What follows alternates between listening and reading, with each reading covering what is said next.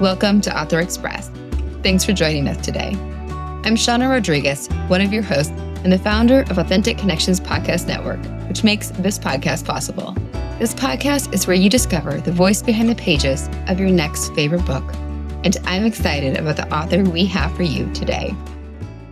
Her best-selling Deadly Force romantic suspense series is set in a world with scary assassins who bow before killing, sexy green berets seeking redemption, and smart, sassy heroines who save them all. It's also a world where, since Sharon is slow and clumsy, her chances of making it out alive would be slim. She also writes small-town contemporary romances, gothic women's fiction mysteries set in the sultry South, historical women's fiction set during World War II, and Christmas romances. Because nothing brings out the feels more than stories set during the holidays. She's an army wife, mother of twins, and caretaker of rescue dogs. She's repped by Deirdre Knight and Christy Hunter of the Knight Agency. Sharon is passionate about happily ever afters and seeks to prove their real-world existence through her novels, which is a very important feat. Welcome. Thank you so much for being here, Sharon. Thank you for having me, Shauna. I'm really looking forward to this. Yes. So tell me something interesting about where you are from. So I'm originally from New Jersey, which is not that interesting, except that I was from the part of New Jersey that is very mountainous. It's way up in the upper northwest corner near New York State and Pennsylvania. And so it was like its own other world. Everyone in my town worked in New York City. They took the train in, but my world was a little lake where we all lived in cabins that had been built around 1900 and that were slowly being renovated for bedroom communities. So it was like a world unto itself. It was a wonderful place to grow up, you know, skiing and ice skating in the winter, great sleigh riding. And then during the summer, because it was in the mountains, we were riding our bikes up and down the hills and having picnics. And it was a great place to grow up. See, and that's one of the most interesting things about New Jersey, I think, is the extreme diversity. Because I've been to LBI, so I've been to like the beach area, and I've driven through where it really is the Garden State, and then this whole area where it's mountainous. I have not been there, but like it is a very small state for that much diversity. Oh, definitely, and I'm always reminding people it's the Garden State, and they're like, yes. "What?" It is. Yes, I've miraculously driven through that. I'm like, I can't believe I'm in New Jersey. This feels so different. And it was probably the third or fourth time where I was taking a trip from DC to Niagara Falls. So I was going a different way through New Jersey that I finally really experienced that. So you just never know. So that is very interesting. Yes. Now more people know. You're sharing with the world. You just got to get off the turnpike. Exactly. And that's mostly what you see, mostly what that's you right. know. Yes. That's right. So do you have any siblings? I do. I have one sister. How would she describe you as a child? Bossy.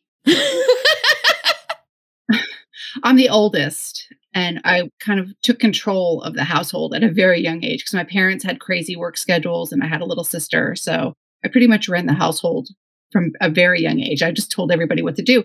And my parents were like, okay. My sister didn't always fall in line, but... Your parents like, this is great. Like, we appreciate the help. Keep going. Oh, yeah. They loved it. They were like, okay, we know dinner will be on the table. We know that my sister will get to her after school things on time. And, you know, I just kept control of everything. That's too funny. So as you had your own family, did one of your kids kind of take on that role, or did you just keep taking that role even when you had your own family? I pretty much kept the role. I have twins. And so in order to keep control in the household from a young age. Yes. And then my husband was in the military for a long time. So he often was at home. And so it was just, again, I just got into the habit of just kind of managing the house from a very young age. So I'm not very interesting, but no.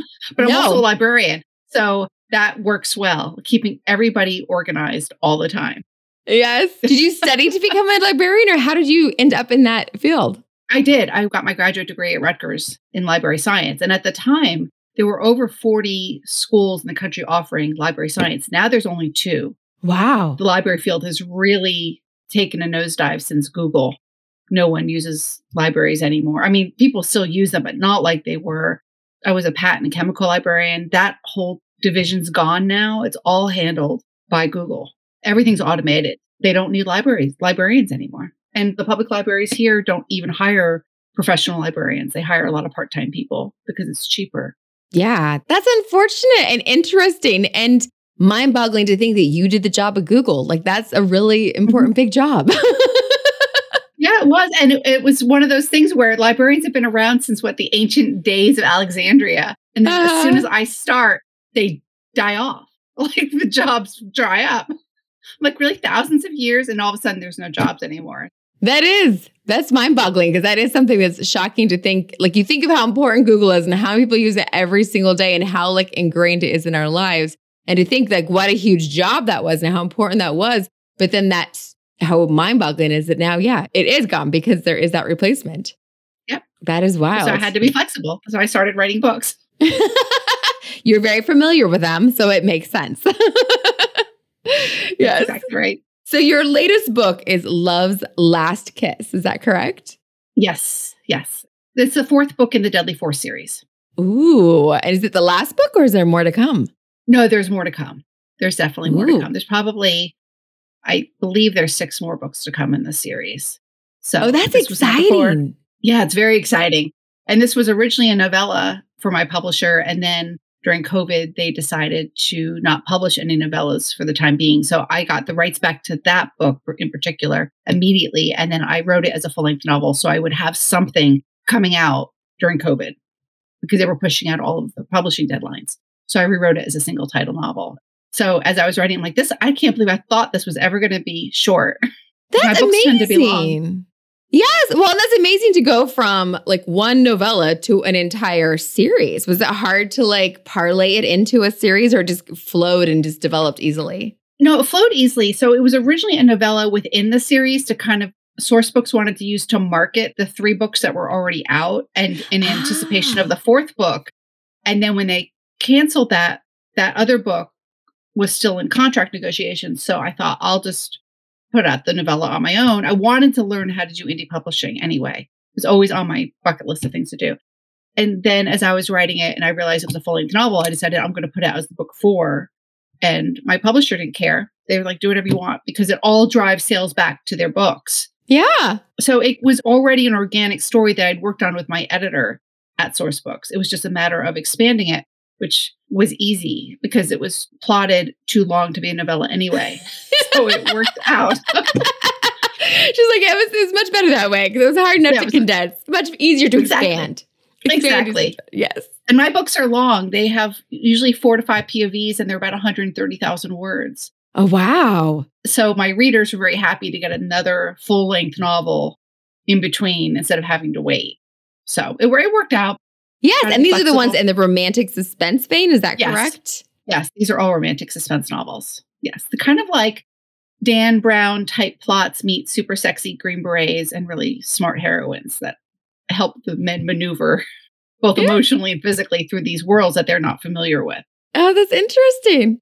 And that probably adds the length, because usually you think of romance as being shorter, but once you add in the suspense element, that adds a lot. Oh.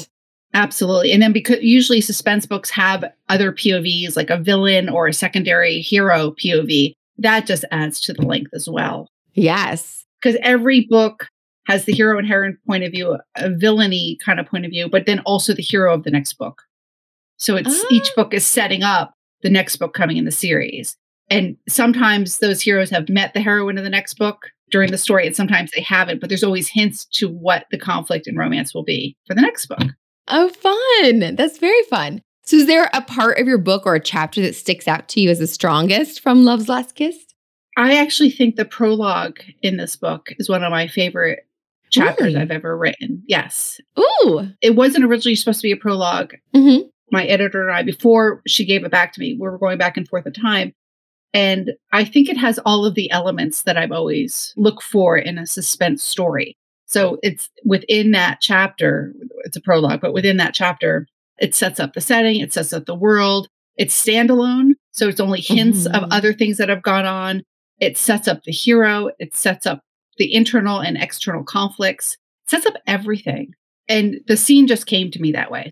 When scenes come to me that way, I take them, I appreciate them, I love them, and I try to not change them too much, because most scenes don't come to me that way. But the scenes that do usually are the ones I feel like are the strongest in all of my books. And that's one of them. Oh, that's exciting. I love that. And it's good to know it's standalone. So people can start with Love's Last Kiss and then go back and start from the beginning or start wherever they want to in your series. Yes, exactly. That's so good to know. I try to make all the books as standalone as possible. But as you know, with series, you're always hoping that they'll go back and want to find out about some of the secondary characters that have already had their stories. Yeah. Well, it's fun when you do have that, because then something's familiar or you connect with it as you're reading the other books. You're like, oh, I know about that. Oh, I know the rest of that story. Or, I want to know more about that story, so I need to read more. That's the hope, right? Yes. Yeah. That's exciting. So tell us a little bit more about your writing journey. What part of writing brings you the most joy? Actually, the editing. Really? I love coming up with the outline, and I love the editing.